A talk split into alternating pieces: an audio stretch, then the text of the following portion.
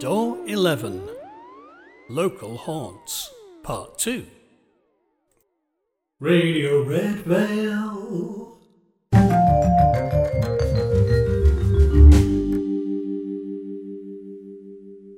Thanks, Tim, for the weather update, and back on with the show.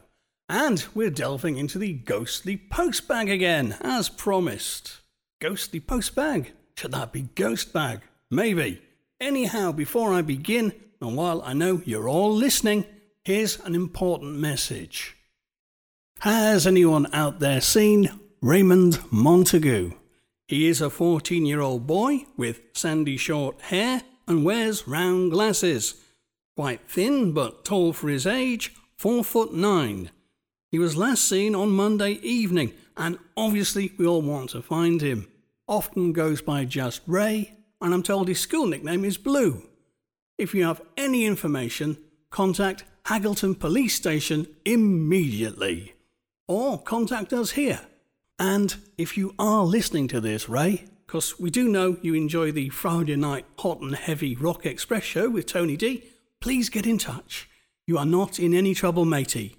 And you can get in touch with us here at the station in confidence if that's what you prefer. People just want to know you're okay. Right then, folks, on with the show. You're listening to Mike Nelson, and we're going into the night. Now, with your generous contributions over the last few nights, we've been cataloguing the ghosts of Haggleton and Redvale. And we are well on course, I reckon, to challenge Pluckley in Kent for the title of Most Haunted Village. So far, we have a comfortable four, but 12 is the number to beat. So then, a quick recap for any new listeners tuning in. And I know there are more of you every night. So then, we have a spectral teacher at Provost School, Old Charlie, the resident poltergeist at the Brown Trout pub, and a phantom cyclist on a penny farthing. This old gent, dressed in tweeds, has often been seen at sunset biking in various lanes around the edge of Fring and Haggleton. He sounds lovely, doesn't he, folks? I wouldn't mind seeing that one myself. And over at the Boakes Hotel on Clark Street, there is apparently the ghost of a serving lady still seen, which various listeners have described as a kindly looking lady in Georgian dress. Right, how many is that, producer Raquel? Four? Four. Right, yes. But we are hoping to bump that up a bit tonight. First up, though, we have a bit of a follow up on an earlier story, which I reckon might get us to five. Last Thursday, on the very first show we dipped into the ghostly postbag, we had a letter from a lady called Susie, and she told us about a house she lived in with something spooky going on in the attic room.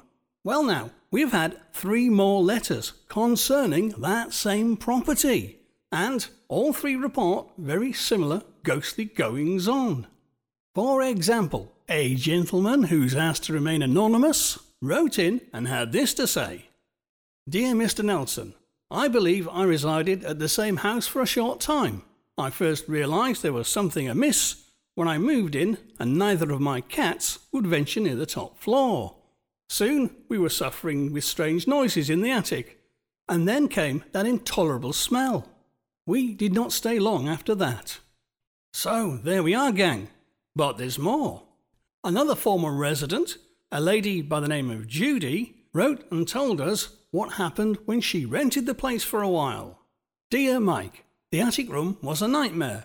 We used it for storage at first, spare bedding and whatnot. But you could not leave anything in there, because after a while you'd find things were shredded or chewed. The letting agent tried to claim it was rats, but the teeth marks were clearly human, or at least human size. And rats don't make a sound like dragging chains. Well, how about that then? Now, our third letter comes once again from a listener who does not wish to be identified on the air. Yes, do remember, folks, if you have a story, we will take it seriously and we will respect your privacy. Anyhow, our third letter isn't from a former resident but somebody who used to walk past the house in question more or less every day. And they wrote Dear Mike, I believe I know the house Susie referred to. Several years ago, I used to take my dog on a walk past that house. It was often empty, and I can attest that no one seemed to stay there very long. I used to wonder about that, at least until one evening. Me and Jock, my little Yorkie, had been out for a late afternoon jaunt to the park, and we were heading home at sunset. This was late November, so about four o'clockish. There was a beautiful sunset that day, and the old Victorian houses looked a treat. However, as I was admiring the view, I spotted movement at one of the upper windows and saw a horrid little face leering down at me. At first, I assumed it was some grubby looking child in a mask, probably left over from Halloween.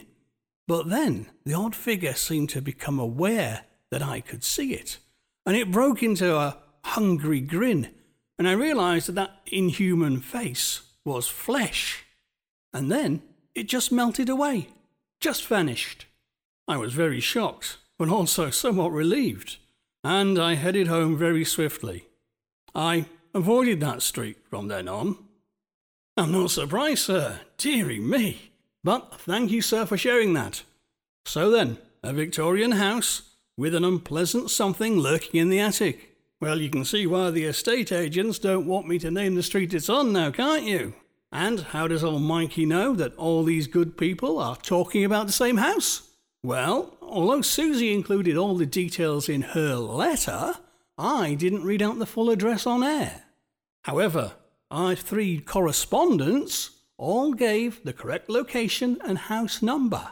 So I'm counting that as our number five.